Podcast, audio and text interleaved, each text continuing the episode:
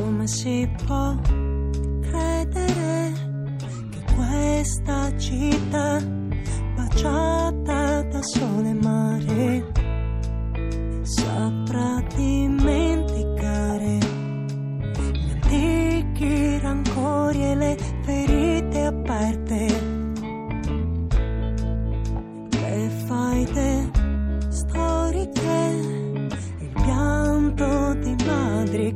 mai più riabbracceranno un figlio. Lo stato assai spiacente che posa una ghirlanda tricolore con su scritto assente. Da dietro le persiane, anziani e bambini osservano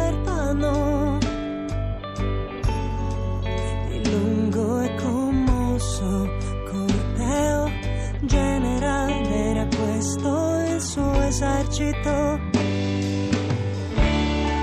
Chissà se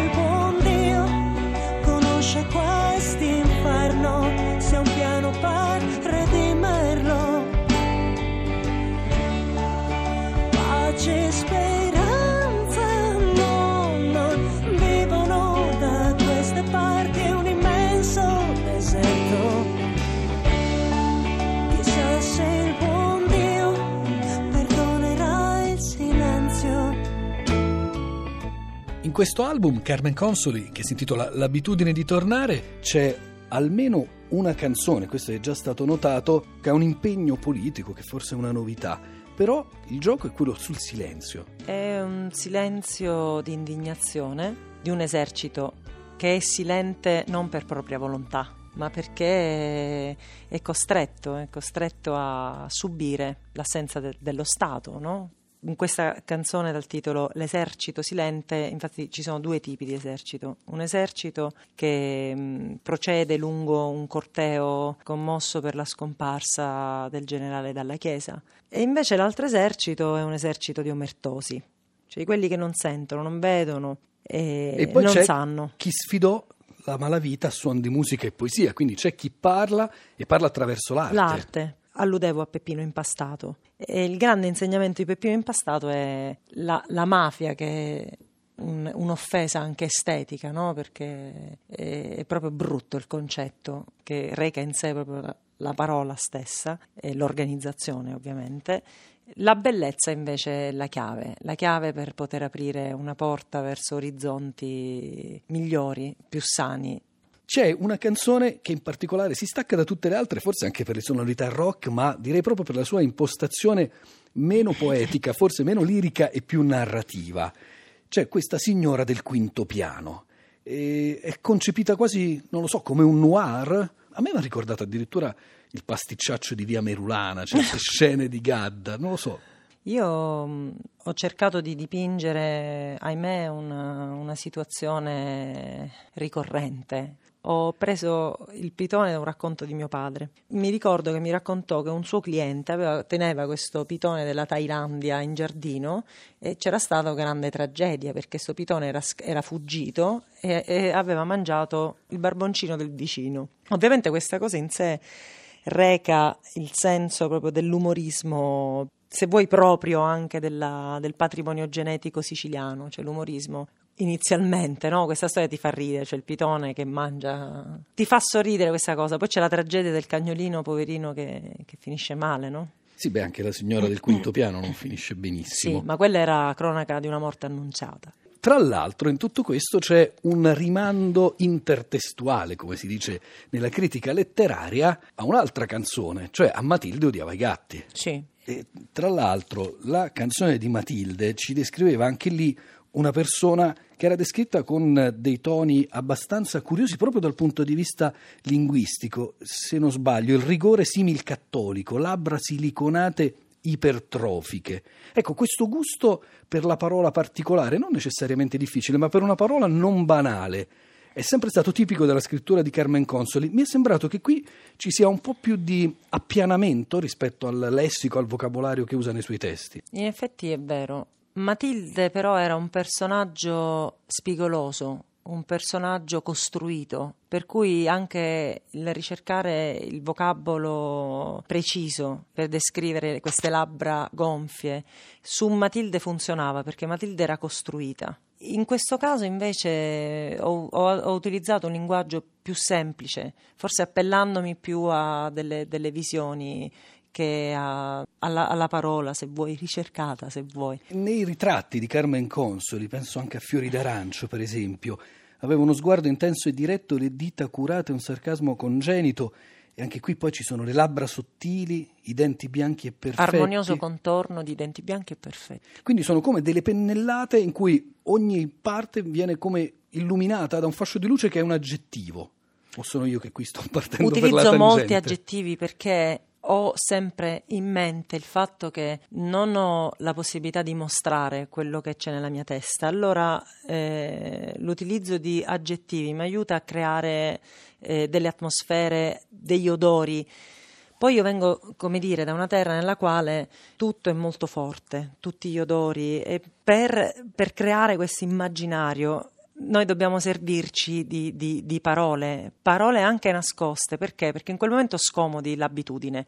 Non sono abituato a sentire questa parola, aspetta che presto attenzione. Dall'altra parte, però, io sono aiutata dalla musica. La musica bussa dietro i testi e allora con un'armonia minore può creare anche il mio punto di vista eh, riguardo a una situazione. Io mi tengo sempre un po' distaccata, un po' verista, però le note con le quali accompagno queste parole eh, suggeriscono il mio, il mio, disappunto a volte, mio, la mia compassione verso un personaggio o un altro. La chiave sono i personaggi, l'umanità. A me piace molto descrivere i personaggi. E per esempio il personaggio narcisista che usava le parole di burro, che tipo di parole usava? Perché parole di burro è entrata nell'immaginario collettivo, sì. Carmen Consoli, come confusa e felice, no? Sì. Sono veramente quasi proverbiali come frase. Però la mia sensazione è che non fosse una, una caratterizzazione positiva, cioè le parole di burro erano un po' untuose, era un modo in cui quest'uomo seduceva. Sì, esattamente, con un forte valore estetico, però davanti al fuoco della passione, quindi della verità, di ciò che è autentico, perdevano la loro forma. Il burro è un po' come l'acqua, fondamentalmente, però l'acqua non si squaglia a, al sole davanti al fuoco. Narciso, parole di burro si sciolgono sotto l'alito della passione. Narciso, mistero. Cospargimi di olio alle mandorle,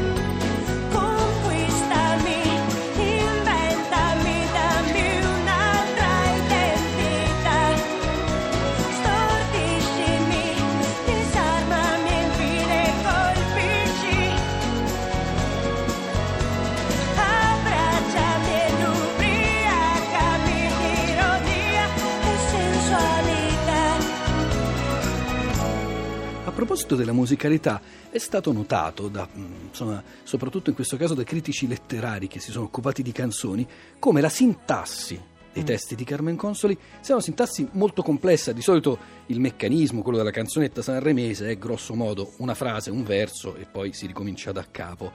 E mh, mm, mi ricordo, era Umberto Fiori nella fattispecie, raccontava di essere rimasto colpito a un concerto di Carmen Consoli, aveva accompagnato la figlia, dice ma lei canta queste, queste frasi, questi periodi che sono in realtà quasi impronunciabili. E anche questa è una sfida, perché questa fa parte della cifra stilistica de, delle canzoni di Consoli. E com'è una musicalità che invece ha della sintassi ad ampio respiro? Io ho cercato la musicalità nella mia lingua, che è l'italiano. Tiene il passo, è bellissima, ha un'eleganza fuori dal comune. Una volta leggendo mi sono resa conto che, che, mi lasciavo proprio trasportare più dalla bellezza di queste R della parola, degli incastri ritmici che si creavano tra aggettivi, sostantivi, ehm, i verbi, l'utilizzo di questi verbi, la R, la S. Poi io non lo pronuncio benissimo in italiano perché ho questo accentaccio Beh, la siciliano. R, la R siciliana però è la R meravigliosa. siciliana è meravigliosa. L'innesto mi piace moltissimo. Se inserisco delle parole che si fondono, tipo dacci una tagliata, va. Oh, finalmente esce fuori il siciliano Sì. di Carmen Consoli. Lei ha cantato anche in siciliano Sì. e ha scritto anche in siciliano. Sì, in una canzone che si intitola La finestra c'è un personaggio che parla con questo stile italiano sicilianizzato, per cui italianizza dei termini. E come si esprime? Turi, tu adesso ti devi imparare il modo di parlare perché sei grande imprenditore e devi parlare bene. E lui dice: Giussi, ma una volta ti chiamavi Giuseppina. Tu una volta eri licca per la granita. Eri licca, eri golosa. Ah, ecco, eri licca per la granita. Però insomma non è che me lo sono inventato io. A proposito di innesti, ci sono anche innesti tra presente e passato nella scrittura di Carmen Consoli. Penso ai mille violini suonati dal vento Questa dell'ultimo è una bacio. citazione. Questa è una canzone alla quale sono molto legata perché è una canzone che mi cantava il mio papà. E io avevo dato questa interpretazione da piccola, un papà che abbandonava la, la figlia perché era monella, perché si era comportata male e la mandava sopra un treno. Allora questi treni erano tipo la freccia del sud delle ferrovie dello Stato, la mandava al collegio. Ciao, ciao bambina, un bacio ancora. Allora, siccome c'era sempre questa minaccia che mi mandassero in collegio, mio padre mi cantava questa canzone senza, senza dirmi ora ti mando in collegio. Mi faceva ciao, ciao bambina, io piangevo. Oceani deserti ha un'atmosfera che fin dal titolo mi ha ricordato un poco certi testi di Battiato, tra l'altro proprio un oceano di silenzio per rimettere insieme il discorso dal quale siamo partiti. C'è un'influenza battiatesca, non saprei come dire, su Carmen Consoli. Probabilmente sì. Battiato ormai è il nostro patrimonio genetico, per cui spero di sì, io me lo auguro. Quale puerile fragilità, la convinzione di averti a carezzare una rosa recisa con crudeltà. Sguardi lontano si perdono già. Siamo oceani deserti, per quanto ci provi non riesco a capire come sei. Cosa vuoi? Mani distratte, la sensualità, tra noi una cozzaglia di gesti, messo alle strette, lo ammetti, sei stanco di me. E mi domandi il sapore che ha quell'euforia degli inizi, malgrado i miei sforzi non riesco a capire come sei. Cosa vuoi? non ti importa soltanto di noi, ma di un passato che non passa mai. Voglio capire chi sei, che vuoi, che vuoi da me, se ami il sottile ricordo di chi a far soffrire più a abile. Addio amore.